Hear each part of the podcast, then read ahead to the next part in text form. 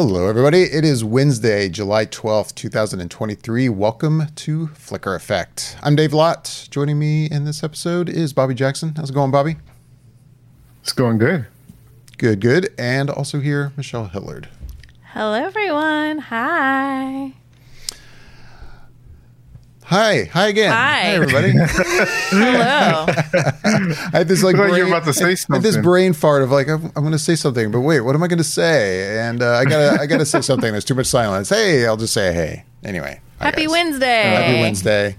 Happy Wednesday before. Well, not the Wednesday before con. I guess it's two Wednesdays before con technically. Even though preview night is next Wednesday, so. Yeah, I was going to say it's, so it is the Wednesday before con. A week. Yeah. A week before. We are a week out. One week. Yep.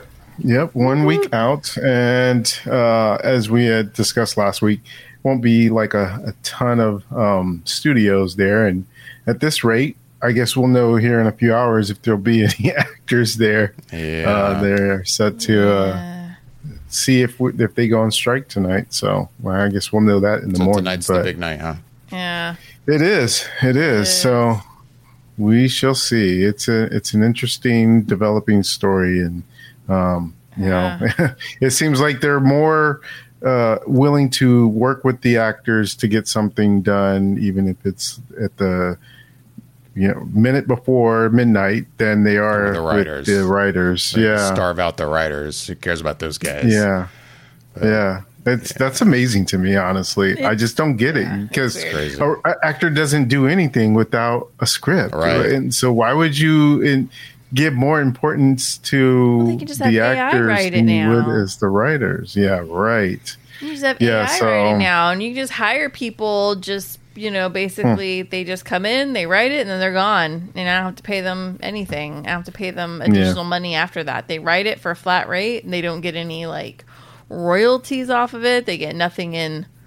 Yeah, it's all a big uh, right. It's a mess. It's a mess, really, is it's what it is. So we'll see how it all shakes out, but yeah, it's gonna something be else to talk us. about. It's gonna be a chill well con, I, I don't know about that. Uh, yeah, I don't know if sure. There'll always be things to do. It just may not be necessary, because I feel like if there's not a lot of those main panels that people are going to be going to, which judging by the schedule, I don't know if you guys had a chance to look at it yet. There's not a ton of big panels. So um, right. there are definitely still other panels, but one, but if the actors don't show up, then it gets a little um, more sketchy in terms of what those panels will provide. But if people aren't at the panels, that means they're going to be on the floor probably, so or out and around the city. So I yeah. think it'll still be a lot going on I in terms you, of. Uh, I bet you some of those vendors are going to see some of the best floor sales they've seen in years. Probably. People right. are just going to be hanging out and buying stuff. Yeah. yeah, it's like a con used to be, actually. Right. It's it's for all intents and purposes what con was before all the studios showed up. Right. So, right. Yeah, it should be interesting. Uh, so, yeah, I guess this week we all had a chance to see uh, Mission Impossible Dead Reckoning Part One a little bit early. Um, you guys got to see it on Monday. I got to see it yesterday. Was your was your the the showing that you guys saw, that was a fan event?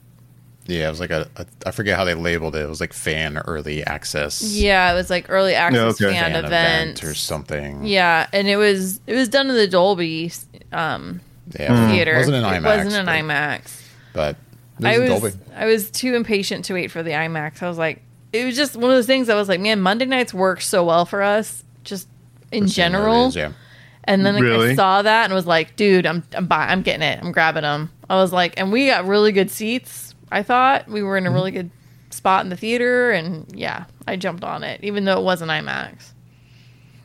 So. I felt like I, when David told me about it, I kind of freaked out a little bit because I, he was like, yeah, I'm going to go see it tonight. I was like, what? Because I didn't realize there was a, a fan event uh, that was playing that early on a Monday, because I have mine. I had mine for Tuesday, and it wasn't a, a fan event, but it was showing in the IMAX. And that was the first day you could see it in the IMAX was yesterday. So I was like thrown off by that because I didn't realize that it was starting um, yesterday uh, on Monday. But knowing that I would have preferred to have seen it in IMAX first, then that's why I completely didn't even recognize or realize about the um, the Monday showing. So was it was your guys' uh, viewing of it sold out? I don't know if it was officially sold out, but it was full. It was I mean, full in there. I mean, I didn't pay attention too much to the far back back rows, but I will say it was it was full. But it's also the Dolby Cinema screen. It's there's less seats because of the right. big recliners that they have in there. So with that said, I think there's a lot of showings in Dolby Cinema that fill, period, at the yeah. at our mm, theater. Yeah, I mean, that's fair. But yeah, I, I think there were like seats like toward the very front, like toward the screen that looked like yeah, probably like did, row but, one and row two. But yeah. rare, even big movies, it's hard to see people in those seats. People it don't is. really want to buy those. Yeah, that's true. Yeah. uh, well, with this latest one, Mission Impossible, we got uh, Christopher McQuarrie back to direct, and of course Tom Cruise, and some new additions. Uh, Hayley Atwell is in this one, as well as uh, Esai Morales and. Uh, the normal cast, Ving Rhames, Simon Pegg, and returning are Vanessa Kirby and Rebecca Ferguson. Mm-hmm. S- and I looked up just now on Rotten Tomatoes, and looks like the critic score is ninety-six percent with two hundred sixty-six reviews. That is high. And the, and the audience score is ninety-four percent with five hundred plus verified reviews at this point. Yeah. So it seems like across the board, everyone is loving it, uh, obviously, uh, in terms of that. And then I looked at the box office for it, and I didn't quite see the, the specific number when it came up, um, what it made over the weekend. So I can't remember exactly the number, but I want to say it was around sixty something million. I could be wrong on that, but uh, maybe, David, if you can double check that for me. How much? But, How much um, it made opening weekend domestically? Oh, Mission Impossible? Yeah. Well, it hasn't really had its opening weekend, right? I mean, it's only. Oh, Wednesday. Yeah, that's right. I think what it am I talking about? Releases. So to- that's why I couldn't find anything. I was like, yeah. wait a minute, I could have sworn. No, because you know what? Release I tonight, Wednesday night? night. I guess or... technically. That's a good or question. It a I, don't know because... I thought it was a Wednesday release, but maybe it's a Friday. Well, you're probably if you, if you right. Showing's yeah. Tuesday night. It must have. I because as soon as yeah, you told me you had thinking. a w- Tuesday night showing, I'm like, well, it must be a Wednesday release. But, yeah, that would make most sense. It's gonna um, have a killer box but, off. But I okay. So no, what I did see, I think, was that it was like maybe seven million in previews. I think on the first night, but I don't know if that was Monday night or Tuesday night combined or what, right. but. Um, That's not bad. I think, it, like you said, it, Michelle, it, it's probably going to have a pretty big opening weekend because I think they were projecting it to be the highest opening of any Mission Impossible movie, which is pretty impressive when you consider what this is number seven. So, yeah, to be the highest opening and you've had that many movies in your uh, series is yeah. is a good feat. So saying something. So I guess with that, since technically the movie hasn't released, should we even talk spoilers tonight? Because, uh, I mean, in my, uh, I mean, yeah, we can we can figure this out on air. But in my opinion, I mean, as long as there's a warning, yeah, you know, okay. yeah, uh, yeah, you're you're given the choice to to to listen or not, or watch or not. That's true. Like, because some of us, some people I've seen, it's not like we saw like some early like premiere, right? Yeah, you know? I mean that's true. Okay, so that's my that's my take. We'll just give the big yeah. warning bells. Hopefully this. Uh, yeah, and you also work. figure I think that there's been enough of the people who go see it as a profession have given their uh, right. spoilers and stuff right. too. So I think we're in the in the okay side of that. So, all right. With that being said, um, David, yes, sir. Do you want? Can I help do you? you want to? Do you want to talk about what your your thoughts were on uh, Mission Impossible: Dead Reckoning Part One? Uh, I would be happy to talk about my thoughts on Mission right. Impossible: Dead Reckoning Part One. Um, do we? I mean, do I? Am I crazy to not know for sure? Like, do we have a release date for Part Two? I will look for, for that, but I could have sworn it was going to be same time, around the same time next year. Kinda, that was the assumption so, I was under as well. I, I couldn't remember if I'm just assuming that or if I had actually heard that somewhere. So that's what just popped into my head, and I thought I'd ask. Um, but anyway, uh, Mission Impossible, Dead Reckoning, Part One. I'm just going to keep saying that super long title. Uh, June twenty-eighth, twenty twenty-four. Okay. Um... Big fan of this franchise overall. Uh, really, I, it's hard to think of a franchise that has had this many movies where the, I'll just say the extreme majority of them, basically all of them minus one movie, have been quite good. And you could argue that they get better and better. Like it's, even though I'm not saying I think, every, you know, as we have progressed, they have always been better than those before it. I'm not saying that, but you know what I mean. Um, anyway, it's it's an impressive franchise for sure. And yeah. uh, this movie, I loved this movie. um, it, it did not disappoint at all. It is nonstop. It's just perfect pacing. It's just perfect, like a perfect blockbuster movie going experience, you know, kind of similar to Top Gun Maverick last year with another Tom Cruise film. Hmm. I, it just... It's just this movie doesn't disappoint, um, and it's it's nice that it's a part one of two. It's like this story, the way they're telling it, it's hard to imagine it being only one film. And I mean, this was what was the runtime? Two and a half hours? Yeah, two forty three or something like that. Yep. Somewhere. And it does not, in my opinion, it doesn't feel like two forty three. Like it, it's impressive it to see a movie that is almost three hours long, and for me, not. not feeling it really at all. Just like it just moves. And I was, if you, if it had gone on another hour, I would have been fine. Mm. Like I'm not saying it should have, but you know what I mean? Right. Uh, the movie is, is very, very good. I, w- I was very happy with this movie. That's my, my quick spoiler free take. What, what does Bobby right. think? Yeah. So I was, going to say, look at Michelle trying to get out of me saying, Michelle's Michelle, what did you think? No, like, no, I was actually going, going to go next, I feel like so it's I go okay. Ne- I go first a lot, well, so I'm go trying. First. Well, that's why I, I called David this time. But I feel like it's always like it's always like either me and then David or David and then me, and I'm like, you know well, what, Bobby should go. No, gosh darn. To, to be fair. It's not like I usually pick who pe- who goes first. It's the bowl who picks you guys That's first. So true. it's the not bowl. like it's not like I do it. The so, bowl is sitting here looking at me like, I, yeah. what am I doing here? Right? Why am I even here tonight? This, Why am I even here? In this case, um, I felt like you know, let's switch it up a little bit. Let let the bowl have a day off. So you know, you, we, you relax. We just went bowl. Our own. Yeah. So, um, what did I think? Well, I mean, uh, not to beat around the bush or anything, I would just say I, I feel like I'm on the same page with David. I just really just had an enjoyable time watching this movie. It felt like this is what you go to the movies for. And honestly, it, when I watched it, I just I remember thinking to myself, this was afterwards, and I was like, you know, I'm so glad Tom Cruise yelled at those people during the time of COVID because of he, how seriously he took making this movie because right. it really paid off in terms of what's on the screen. It's like he takes these movies seriously. And I don't know Tom Cruise, but obviously, but um, I, there's his his public persona life that he has with everything that that has and entails. And then there's The, the movie star of Tom Cruise in, in that aspect.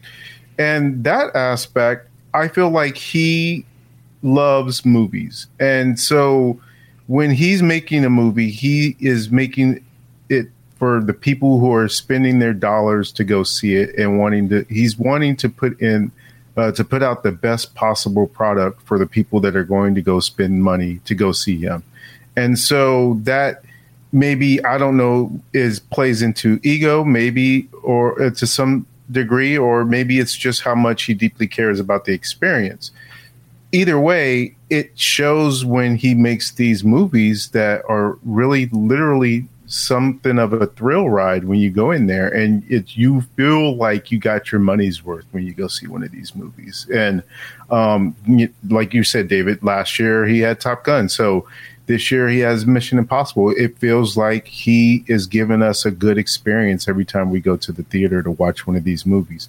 And it's so funny because at this point, he's that guy in, in a sense of like, it's hard to think back to the fact that Tom Cruise used to do a lot of other type of movies, dramas or, or whatever. It's like he's become an action guy at this point. At this is this stage of his life, no doubt, uh, no right. less in terms of how old he is, that he's now an action star. So it's interesting in that respect, and and that he makes sure that uh, everyone has a, a good time seeing these movies, and it, it just pays off. I just thought that it from the beginning, it just grabs you, and then it barely ever lets you catch a breath before it jumps into another thing. And what I will say is that while I don't think necessarily there was one specific um, stunt that was like the one that you're going to be talking about, you know, for years from now, other than obviously you see what the one he does with the motorcycle, I just think that just pound for pound, the amount of action that's in this movie is what really is the the draw for this particular one. Uh, it maybe isn't one specific stunt. It's just the amount of different things that are happening in it that keep you engaged and, and on the edge of your seat of what's going to happen. So yeah, I, I definitely loved it. Um, I thought Hayley Atwell was great in it. And in fact, that, it's not until actually this moment as, as I'm talking about it, that I kind of feel like if I hate to sort of compare in, in this way, but If Haley, if um, Phoebe Waller-Bridge was playing this type of character in Indiana Jones, I think I would have liked her character more, because I actually liked Hayley Atwell's character in this and what she was doing compared to what Phoebe was doing in Indiana Jones. But outside of that, you know, um, just everything about this was was just great. And I remember thinking as soon as I finished watching, it was like, I could literally go back and watch this again if it wasn't so late, if it wasn't almost midnight. So, uh, yeah, I do feel like I want to see this at least one more time while it's in the theaters. I hadn't, thought, I hadn't thought about what you just said when it comes to like the Phoebe Waller-Bridge character from Indiana Jones, but I, I get what you're saying, because in this movie, Hayley Atwell's character is not, and in Tom Cruise's character, they're not like exactly on the same page as a as a duo here, mm-hmm. but their dynamic is is better than the one you see in Indiana Jones, yeah, for sure. And she's yeah. much, she's much more likable, even though she's kind of doing her own thing and not yes. necessarily playing along, versus right. exactly. Phoebe Waller-Bridge's character, who is just not likable. yeah, yeah. I mean, for I the think, most part, I think yeah. on on one hand, the the leverage that they have with these two characters is that there is a sexual tension between the two of them, right. so that also helps a lot between chemistry. Mm-hmm.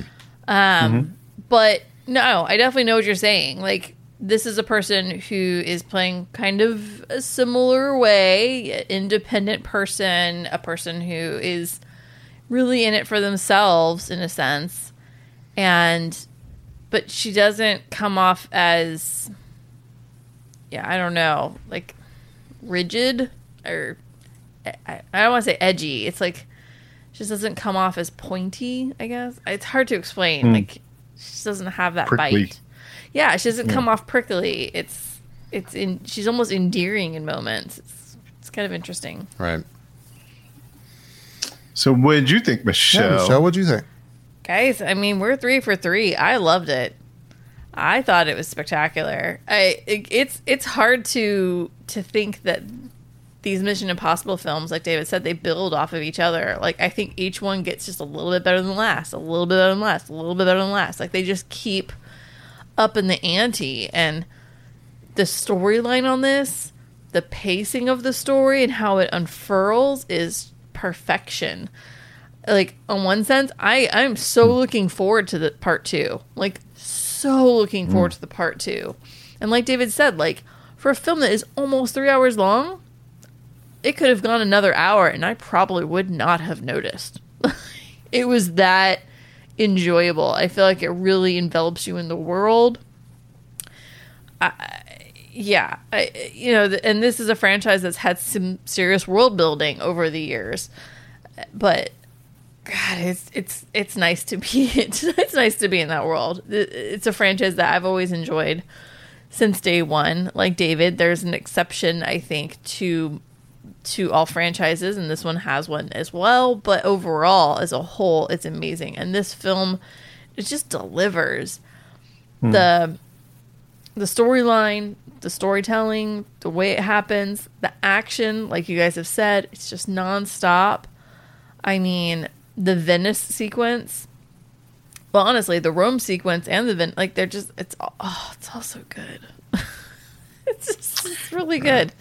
It it doesn't it doesn't stop, and it's just done so well. Like, it is, it is watching almost like a performance piece of poetry as it goes through each section, and every section is just so well done and well put together. And yeah, I mean, Tom Cruise, you know, man, I, you have to give it to him. He really has made his career an art form, and he takes it very seriously. And like Bobby was saying, like, he wants to deliver a product for his fans. That is his number one motivation. He wants it to be a good product, and it, he he does it, you know. And I, I, I can't deny, there's just no denying it. But no, this film was, it is very, very good. It It's nice to have some of the old cast come back in, some of the new characters come in, um, and I can never say her last name correctly, but Pom Klementieff. Oh, yeah, I'm not the, she's, good with her last name either. She, but. she plays, um, what, in uh, Guardians of the Galaxy? Oh, Mantis. She plays Mantis, Mantis. in Guardians of the Galaxy. Yeah. And in this one, she plays a character named Paris, and I think she was really good, actually. It was a really interesting character to see her play. I liked it a lot. Um, no, it, just everybody. Like, it was, for what you get with um, Rebecca Ferguson, good. Like, it's it's all just good. It's good, good, good. There's just yeah. good vibes all around. Like, there was moments in the theater, I was tense. I would say there's... F- at least three times I could very specifically say that I was extremely like tense in the moment, going, oh my god, oh my god, oh my god, oh my god, you know. It it's it's really, this film was very, very good. And I have I yeah. I I like Bobby, I, I walked out of that theater going, yeah, I can turn around and go right back in if I don't have to show up to a job tomorrow morning. I, right. I, I will totally go watch this one more time, and I'm hoping to see it again. And like we were saying at the beginning of the show, we saw it in Dolby. I would love to re-see this film and see it in IMAX, the way it was shot, and really get get that variation of it. And I think that would be amazing. I'm I'm looking forward to watching it a second time in theaters, and I'm very much looking forward to seeing part two of this of this two-parter film. Yeah, you know, you mentioned seeing it in IMAX, and I did see it in IMAX, no. and.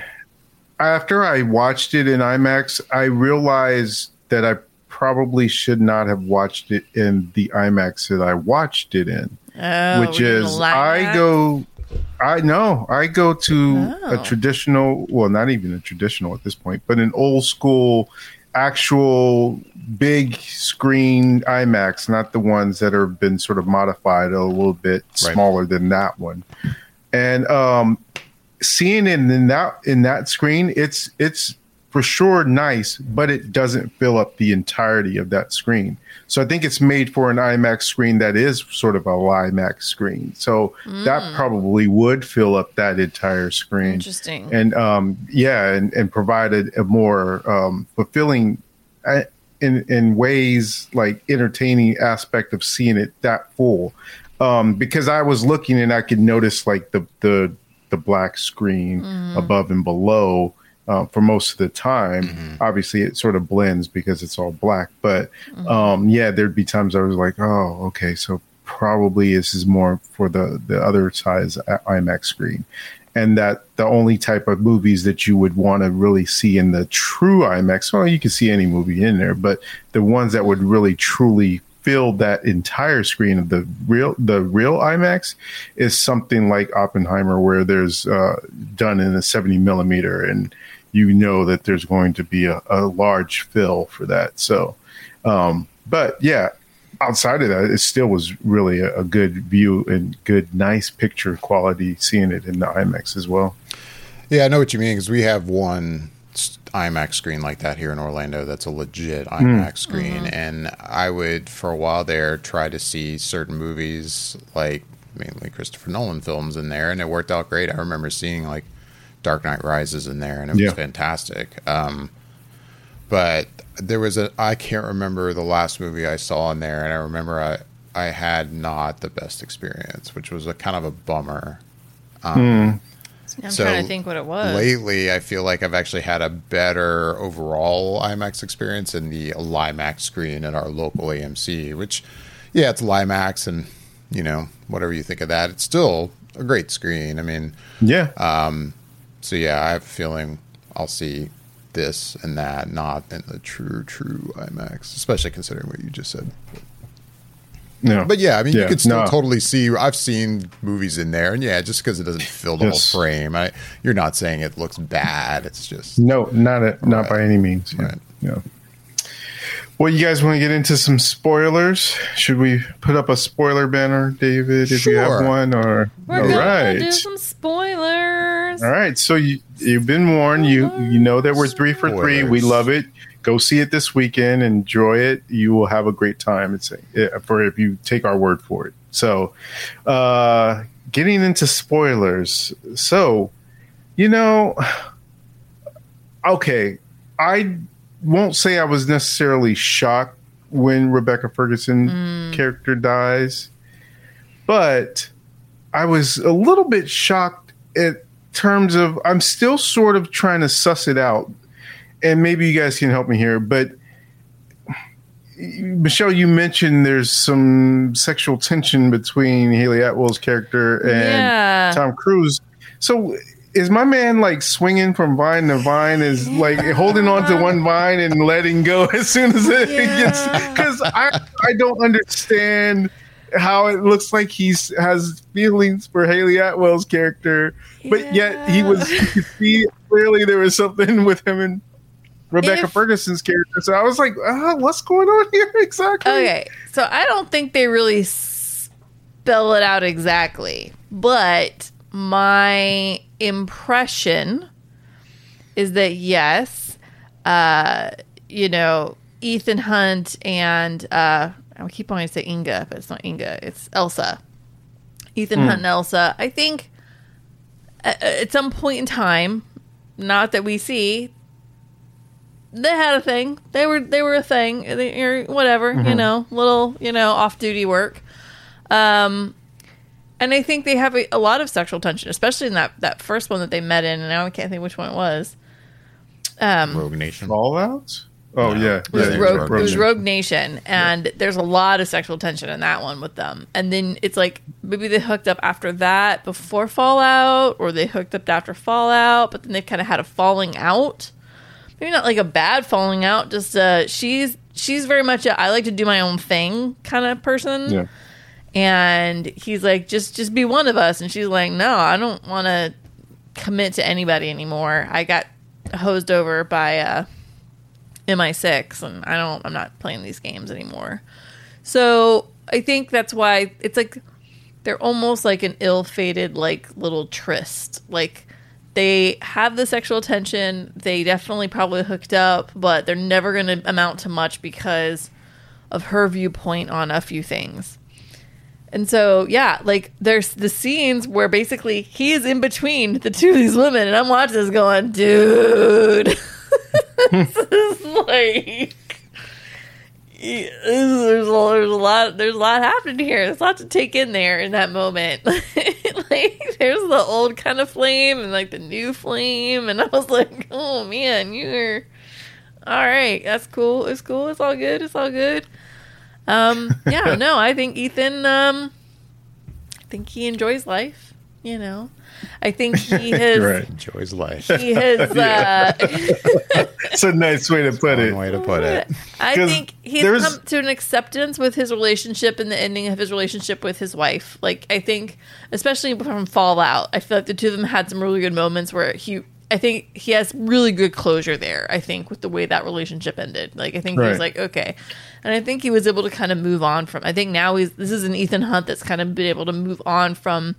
The ending of his relationship with his wife because of the circumstances of everything that he does. So, you know, I think he's in a much better place in a mental health relationship situation. I think he's open to be like, yeah, you know, I mean, like, me and Elsa, we're good. We work well, you know. No, yeah. Chicken, I think we can work well, too. So, yeah. Yeah. No. There's... Was that your impression, too, David? Pretty much? I actually don't think there's as much thought into it. I don't think you're saying, Michelle, that there's like a lot of thought that Ethan is putting into it. I but, don't think there's a lot of thought either. But uh, I mean, yeah, I think the sexual tension between them is is is not being, especially from his side, not being thought through all that much. It's just right. I think he's just going through it. He's it's just, just have you seen Hayley Atwell in this movie? I mean, look at her. Like, right. Well, I in think, any movie, I, I mean, yeah, any have movie. You seen, have you seen Rebecca Ferguson? But Rebecca Ferguson, she's too. Amazing. She's have also you amazing. Seen Hayley Atwell? Also amazing. I um, mean, can toss a coin. And there's guys. That scene with uh, when he's actually talking to Vanessa Kirby and. Uh, Elsa's like, so and what exactly happened? With- right. And then there's so, that, you know? I mean, right. Poor Ethan, my God. Yeah, so oh. hard to be Ethan Hunt. Jeez. Right, right, right. More like Ethan, never mind. Ethan, down chicka brown cow, Hunt. Yeah. Yeah. Rhymes with Hunt. All right with that. All right. Moving on. So uh, aside from that, um, I, I I really thought it was interesting the way that they were playing with A I in this movie, and you know, it's it, what what makes it interesting is because it's the conversation of today actually, but yet this movie was being made like a few years right. ago. So this you is, know? How long they've like, been making this? This film was being shot what two years ago? Oh, really? More? Yeah, right. At least that. Almost at least three that. Years. So, yeah, because it was Good obviously Lord. During prior to COVID, and then COVID happened. Oh, and, and I have a thought on that though. Too. Sorry. So. Yeah, um, I just thought that was an interesting way to go with it, and um, just the, the way it, the the probabilities and predicting different things, the way that that would happen. And Esai Morales' character, he does a good job of playing this this bad guy. Mm-hmm. And honestly, I, I'm I'm kind of hoping we get a little bit more uh, from that character because yeah. uh, I've seen Esai in a lot of different things, and he's a great actor, and I would like to see more. Than just sort of just the bad guy aspect of it. He could just be that, but I imagine there's a little bit more there with him. So hopefully we get a little bit of that in part two. But um, outside of that, I think the thing that um, I think grabbed me the most was probably the um, the scene at the end with the train. Um, oh man, yeah. The way they were going from car to car and had to get. You, I was just like tense that entire yes. time because I just couldn't figure out how in the heck they're getting out of this. And every time they get to a different car, it was a different set of issues in terms mm. of uh, being able to make it from that car to the next car. So I thought that was staged so well and just done really well and just a, a, a real nail biter in terms of how um, close they cut that with the everything that was going on within that yeah. scene. Oh, no, yeah. That was like... that. It's like the whole movie, there's just so many great tense moments. But yeah, the train scene is just... That is like thirty minutes of just like white knuckling it, basically. Like it's... Yeah. yeah. Man, it was it was awesome. They did such a spectacular job. So real quick, my thought... I, I'm curious. I mean, they were filming this, maybe not the height of COVID, but just as we were kind of coming down from a height of COVID, but things were still really restrictive. There's mm-hmm. so many scenes with people up in each other's faces.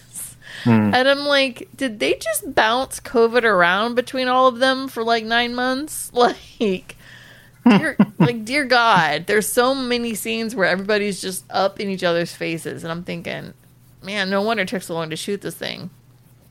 Because y'all are probably just bouncing around the whole time. I hadn't thought of that, but you're you're probably right, or at least there had to be some people who would have gotten it at some point because of even though you know with all the protocols, mm. there's still just that amount of closeness all the time each day. It, it wouldn't yeah. surprise me. Every sure. day, you're taking both two people or three people are taking their masks off, and they are in dialogue with each other, next right. to each other, faces like like, yeah, I mean, yeah. Anyways, which is the thought I had a few times during the movie. I was like, dang, how do these people not just get COVID all the time? Like, they had to, right?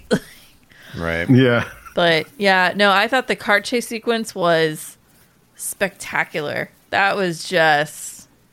I, I mean, like, I feel like there's there's car chase sequences that go down in the books, in my opinion, and I'll be honest, because I haven't seen Fast and the Furious, I don't count really any of the Fast and Furious car chase scenes. There's other films that do car chase scenes so well. One of my absolute favorites is um, The Bourne Identity, or Bourne Supremacy, actually. Mm. Mm-hmm. It's just absolutely amazing car car sequence chases in there. But this this one was, oh, so intense. So intense. Like, to, to but funny, too. Had yeah, funny but moments. But also, too. like, yeah, the, com- the overall, the comedy in this whole film is really yeah. well done. It's, like, mm. it's light and enjoyable, and it's relatable. It's, like, it's comedy that you're like, if I was in that situation, that's, yeah, that's relatable right there. You know? Oh, it was so good. So many good things. I'm trying to think of bad things, and I'm really having a hard time. Well, I will say that there were some times when, um, as much as I do like Esai Morales, sometimes when he was going monologuing, it almost felt a little cartoonish in terms of what he was saying. I will agree um, but, with that. I mean, I it's, will agree it's, with that. You know, it, it, it's whatever, and it's easy enough, and it's sort of a nitpick more than anything else. But yeah, there was just that, and then. I will say, as much as I love Shea Whigham because he's like such a good character actor, I still had a hard time figuring out like what the purpose of him and his partner's role were in the movie as uh, agents that were chasing down oh. Ethan. They just seemed always a step behind and just not really contributing much until the train scene, really, I guess, towards that part. But yeah, it was just like, ah, I don't know. Yeah. They were necessary. But you know, I didn't. I didn't really mind them, and, and like I said, yeah. Shea Whigham was always good and stuff. So I, I like seeing him, yeah. and it's funny too because his partner, Degas, along with, uh, yeah, yeah, is that was his name? The character's name is Degas. Degas, yeah, Degas, and then um, uh, the other actor who's in the beginning, Charles Parnell. Mm-hmm. It's funny because they're both in uh, Top Gun Maverick, mm-hmm. and so I was like. I wonder if Tom wanted them both in this or if Chris wanted them both in this because right. Christopher McQuarrie directed that too. So mm. it's like, huh. Uh, but I, I thought that was funny when I saw them, uh, both of them in this movie as well. Oh, so, directed, he, yeah. You said he directed um, Top Gun too? Is that what I said? Or no, he did he direct? No. Who directed that? Uh, Joe Krasinski. Oh, that's who I was thinking. But he was of. a okay, producer okay. on it, I think. Right. I think, I think, I think Christopher McQuarrie was a producer on that film. Okay. Yeah, so I, I was like, I seen him pop up again. But um, yeah, so uh, outside of that, those like were literally my only two uh, things that I, I, I thought about it in terms of any nitpicking. I know what you mean about the, the duo uh, where it's like, I agree with you. It's not like they bothered me. But it, you could almost imagine a, a version of this movie where they're just kind of more like throwaway people that are just mm-hmm. chasing him, but you don't really get to see much of them, and mm-hmm. it would maybe still be fine. Like I, I, I don't, I don't think they really bothered me at all. I think, it, they, I think they did a really good job of basically making them a thorn in Ethan's side the whole time, like just, just enough annoyance to add to the, the spectrum of it all. But what I like mm. is that, you know, through Ethan's actions and, like, all the chasing they're doing, you know, even Degas is like, this guy's got to be out of it for something else. Like, I don't think he's doing it for malicious reasons. I don't think he's doing what he's doing for malicious release- reasons. And so it makes me think that come part two, this is my prediction, we're going to see these two characters kind of turn in a way to help Ethan accomplish the big one, you know, because every every Mission Impossible, Ethan has a big, a big right. one. You know what I mean? Like, there's a big, like, real planned moment, right? Mm-hmm. Like, I mean, the train kind of was, but that was you could tell it wasn't like the big one. So it it it makes it beckons the thought process of like, well, are these two characters going to come around to seeing Ethan's side of things and go, okay, we'll help play a role in the big one, quote unquote, mm. for part mm-hmm. two, possibly. Especially, especially Degas. You can tell he is very like, yeah. I don't know, man. Like, I don't think this dude is doing this hard. I think he's trying to accomplish something. Like, there's obviously a greater good here that he must be going after. So he's already got Degas like flipping teams possibly, so mm. you'll never know. Mm. Yeah, it's a random question for you guys. Like, what's your take on when? Uh, and I'm gonna. This is about the marketing in this movie. Like, when it comes to how maybe if if at all it affected like how you were watching it, but what's your take on the way they marketed this film in that they're they're basically showing the like behind the scenes D V D extras of this film mm. like as marketing like the big, material, the big jump and everything, like all of the big like yeah. stunts, like yeah. and not hiding it at all like before mm-hmm. everyone has seen this movie. You know, I mean, before our showing. Oh, like, yeah. You know, I don't know if it was because of the fan event thing that we did or what, but... Um, they showed the train thing? They showed the car chase stuff. Like, they showed yeah. a thing, like this oh, kind of featurette okay. about the car uh, chase with the Fiat. And... Um, it kind of gives away the scene. Well... To, a, yeah, to, to, a, an extent. to an extent. I mean, but... And I, I guess I asked this because there's... a because of the way they have been marketing this and, and really making sure audiences understand that like what went they went through to shoot this stuff, which is cool. Like, mm-hmm. and I get it. Like, especially like Tom Cruise really did these things, guys. Like, he was really driving this car and he's really like jumping off mm-hmm. this motorcycle, mm-hmm. you know. And they want audiences to to kind of like I think understand like what they're really watching.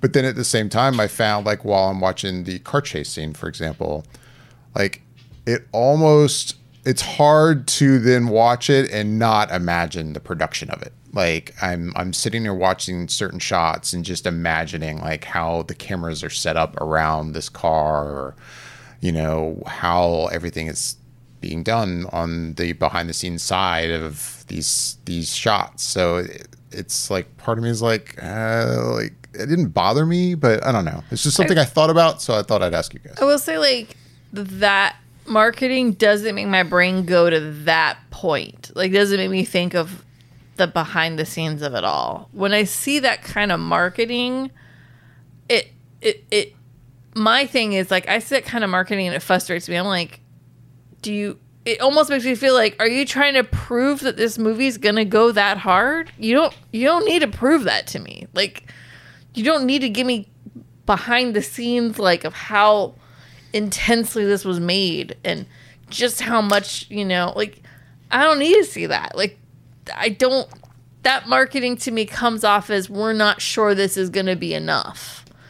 And it, it comes off like they're concerned. And that's what I don't like about that kind of marketing. It, it feels like it's cheapening the movie experience a little bit.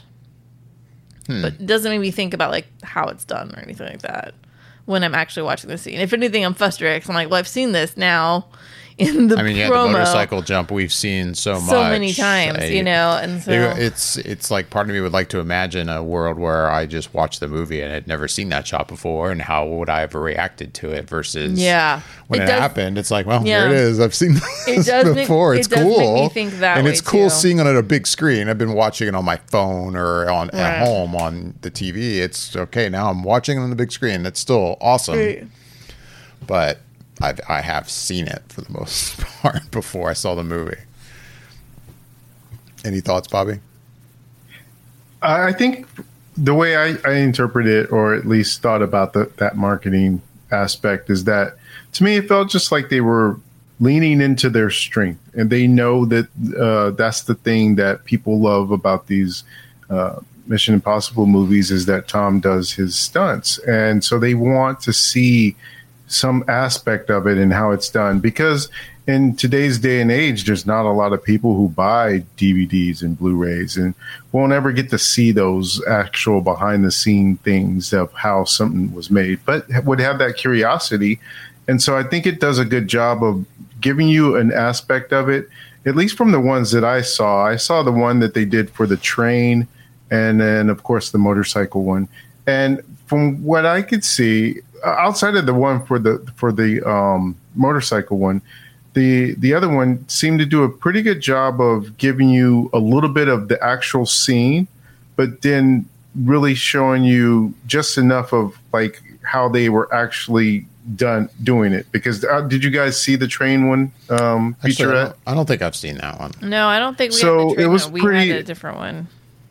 It's pretty interesting because they Christopher said they had to actually build a train mm-hmm. and have it on a track, and so that they could actually uh, shoot it that way. And you can see Esai and uh, Tom on top of this moving train, and they're doing all this choreography stuff, and it's impressive. And to be able to see that and see what goes into it. And I don't feel like they gave you too much to where it spoiled any of that scene. And especially because um, within that, I don't really even think that they sh- showed any of the stuff that was going on with the train car as it goes over, other than they showed that a train actually went over and they had to do that with one take because they only had that uh, opportunity once for it to go there. Yeah. And so I think that um, they did a good job of marketing that. And I, I don't have a problem with seeing it if I see it far enough removed. I think where my issue would be would be if I'm about to actually see the movie and they're showing that right before I see the movie. It's like, well, I don't want to see it now.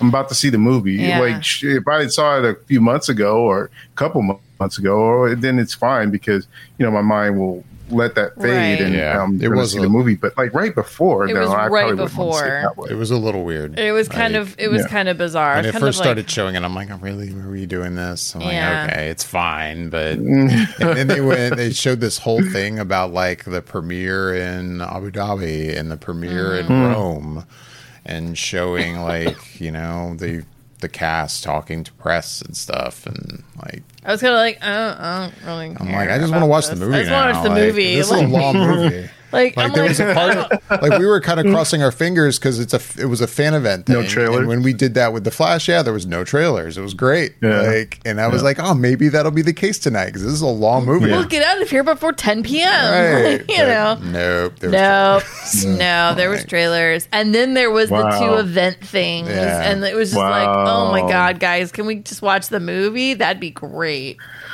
I, so up. randomly thinking, I was just thinking. So the gentleman who's playing, uh, what is it? It's not Jacob. It's Gabriel. Uh, you said his name is Esai. Esai Morales. Esai Morales. Yeah. Can you imagine being Esai Morales and getting the the part and being like, yes, I'm going to be in the Mission Impossible. I'm going to play the the bad guy. You know, I'm going to have a fight with Tom Cruise. We're going to be on top of a train. Mm-hmm. Tom Cruise does all of his stunts. I'm going to have to do my stunts or I'm going to look like a wuss. like in yeah. his head, you know, you've got to be slowly like wrapping the concept of what you just signed up for in your head. Like, it's one thing to go to all your auditions and meet with the directors and go through all those stages and be like, I'm doing this, I'm doing this, I'm doing this. You get the part and you're like, I got it. Oh my God, I'm going to have to do this.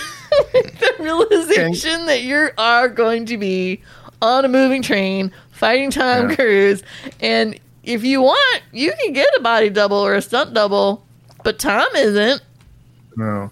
And to your so, point, Michelle, there's an article. I didn't read the article, but he, there was literally an article that had him quoting saying, you know, when he did that, he's like, you, when you're on a movie with Tom, you, there's that expectation to be at the same level and, and be able to be meeting him at what yeah. he's doing. And so, you know, obviously in, in, within the, the story, it probably goes a little bit more into what he had to do for it. But I knew he was be, be up for it because the last thing I seen him in, um, which was maybe a couple years ago, he was playing Deathstroke in the the, the Titans series, mm-hmm. and Deathstroke, for anyone that knows, he's a pretty um, a, a, well a pretty Teen guy. Titans villain, but yeah, but also yeah. there was going to be a Batman Ben Affleck movie with him versus Deathstroke, but yeah, he and he was he played a fantastic Deathstroke, so I figured I figured he was at least up for the challenge in terms of being able to do it and.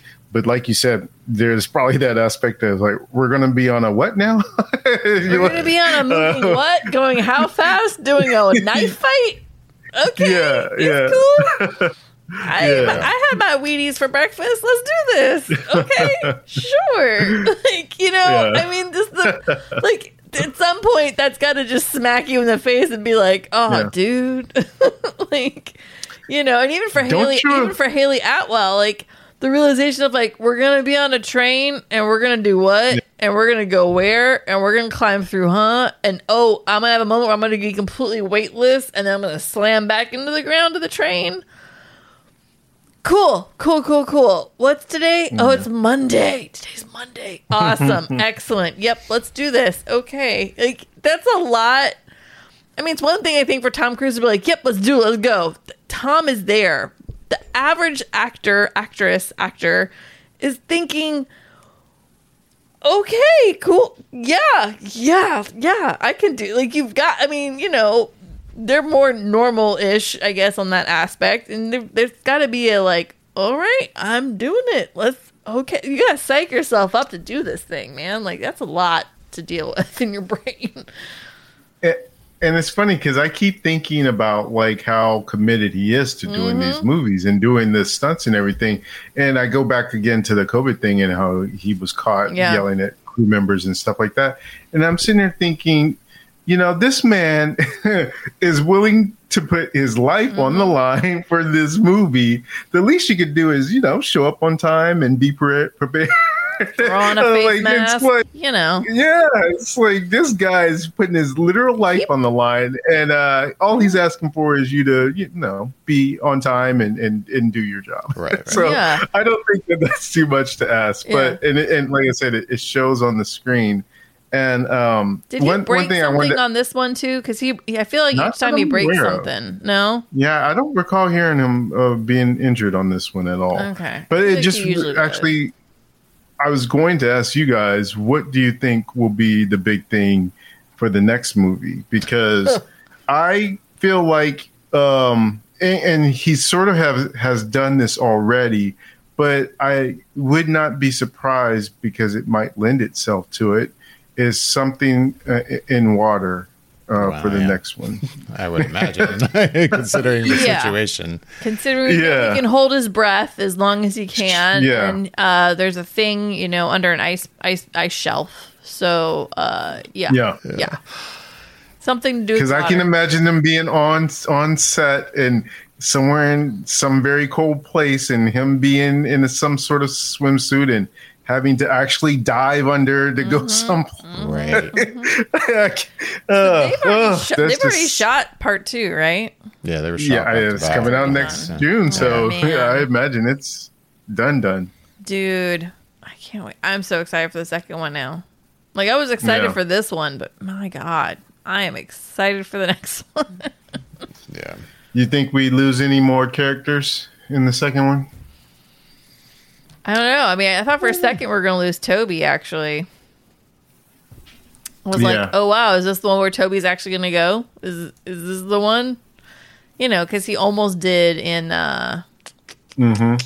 Rogue Nation. And so I was like, Wait, oh, was it Rogue Nation? You, no, I was thinking, are you talking about Benji? Benji. I'm sorry, Benji. Yeah. No, uh, so yeah, I was thinking, oh, is Benji going to go in this one? Like, because yeah. we almost lost him in the Rogue Nation. I was like, is this going to be the one? You know, with the bomb and everything. And I was like, I think people will riot if they kill him. I think, think for some reason they kill. I think so. If they kill off Simon Pegg, I think he's like the heart, and I, I don't know that people would like that. They'd be pretty upset. They kill him off, but I, I could see. see that being a reason why they would do it because it would have the emotion, the big emotional impact. But. Um, David, who'd you see? What were you saying? Yeah, I mean, I was just going to agree. I I would not bet on Benji dying. I could see Luther dying. Yeah, yeah I've got a um, feeling Luther's might not make it in the next one. Especially and being replaced by, uh, what's his name? Degas. Uh, Degas. Like, maybe he has some hacking skills we don't know about mm-hmm. that haven't been shown just yet. um But yeah, especially because the Luther character's been there the whole time, been yeah. all, all along. Except for like one or two movies, yeah. yeah. Yeah, I could I could see that, but Benji, I agree. I don't I don't think he would go. No, I have a feeling Lucky Benji. And Benji could kind of hack a little bit. But yeah, oh, yeah, yeah, I think I think Luther might not make it. That's my bet too. Yep. If anyone yep. was not seems, going to make it, that right. would be the one. And he seems the most, um, uh, not most willing. That's probably the w- wrong way to I- express it. But he seems to be um, not as pressed about putting his life on the line for the mission. I think he's made his life. peace with his life, and he's made his peace yeah, with the decisions that he's made. If he dies on the job, he's okay. Yeah. He'll be, you know. Yeah. He, he and whereas Benji feels like, I don't know that he's, I mean, yes, yeah, sure, he knows that that's the life he's leading. Right, and but he's not happen, ready. But, but I think I, Luther, yeah, it, yeah, not an acceptance of it, but a, I'm at peace with these are the choices I've made, and this is my life I live, and if this is how it ends, yeah, I'm okay with that. I'm okay with that sacrifice. And I think that's where Luther yeah. is in his life. Right. Yeah. Well, any... Any other last thoughts, guys? Nah. Good. Bobby's the one that always has the good questions, so I'm always like waiting for Bobby to give me another question. Yeah, no, I mean, I think we covered everything other than the fact that we know that um, Tom Cruise has said recently that he hopes he could be like Harrison Ford and, and still making these Mission Impossible movies until his, he's in his eighties. So uh, if he has his way, this series will keep going and going. Okay. I, I have a hard time picturing that, um, how that would work, really. But, uh, you know, I'm all for it in terms of if it, it's able to maintain a certain level of quality. Uh, um, maybe they would space these out a little bit more, maybe every few years as opposed it's- to... You have to ask yourself, like, with the kind of stunts they're doing, like, did, do you just go out on a, with a bang and make it a good, solid ending without getting to the point that you're Fast and Furiousing it, your franchise? Correct. Where you're right. really going yeah. too Correct. far. And I, these are great. I can't imagine part two is going to be bad. Like, if it, if there's anything going against part two, it'll just be my expectations is mm. are yeah. they going to be too high? Yeah. You know? Mm-hmm. But beyond that, it's like maybe we should just stop because that was awesome and let's not ruin it. I don't mm-hmm. know. But yeah, I mean, yeah. you know, I'm a proponent of of wrap it up and wrap it up well, and I have a feeling that's where they're going mm. with it, and it makes me go, okay, if you wrap it up really good and pretty and it's nice and shiny and we all love it. Mm-hmm. Don't, don't, don't, don't, don't do it. Don't, don't overdo it. You know, don't mm. saturate it. Don't, you know, like we've said, Fast and Furious it. Don't, I, I hate, I hate that. Like, right. Just be at peace with what you've done and enjoy, enjoy the ride that you had and just look back and go, that was a quality product and franchise and I am happy with it and just let it be what it is. But I would say if there was anybody I would trust t- to continue to make movies, I think Tom Cruise has proven himself that I think he takes that seriously enough that he wouldn't just be doing it to do it. I mean, look at Top Gun. Mm. I mean, you know, from everything we understand, right. they've wanted, people have been wanting to make a Top Gun sequel for a long time, and basically nothing was good enough You're until just waiting for scripts. until Maverick, and then. Maverick happened. Like I, I would be shocked if he was like, nope, I'm just going to keep make. We, we need to keep pumping out Mission Impossible films, but even though they're yeah. lackluster, like they're, yeah, they're silly. That's true. But I would err on the side of eh, let's not let's not go too far. Yeah, you know yeah. I'm with you. All right. Well, if that's it, guys, I think we're going to yeah. wrap things up. Okay. Um. Yeah, we're, uh, I guess, uh, real quick, we're not going to be doing a normal show next week, but uh, we will be in San Diego. I imagine we, I'd like to at least record one, like, audio show while we're out there. Right. Um, we've done that in the past when we've been out in San Diego, and it's a lot of fun. Um, we'll be doing some video stuff, or at least that's the plan, uh, while we're out at Comic-Con. So look for that on our YouTube channel. Um, and yeah, you can find us on Instagram and uh, Twitter and Threads at Flickr underscore effect. You can reach out to us on YouTube, youtube.com forward slash Flickr effect. all the places. Uh, if you're listening to this audio version of the podcast, we do stream our record sessions live on our Twitch channel. Uh, so look for us there as well. Um, and there's another place you can find you, David, right? Oh, there is. There is another place. Uh, Michelle and I have recent, recently started a separate YouTube channel called uh, Q Adventures, uh, where we are uh, kind of exploring the world of theme, theme parks. We both live here in Orlando, and uh, we just posted our first video on that channel uh, just a couple days ago. There's actually a couple older videos that we've done in the past on yeah. that channel as well, but we kind of look at this most recent uh, upload as a really, relaunch. It's kind of a relaunch. Yeah, that's a good way of putting yeah. it. So, yeah, go check that out. Q Adventures over on YouTube. Thanks, Bobby. No problem. With that, I'm David Lott. I'm Bobby Jackson. I'm Michelle Hillard. Thanks for listening and watching, everybody. Bye-bye. Bye.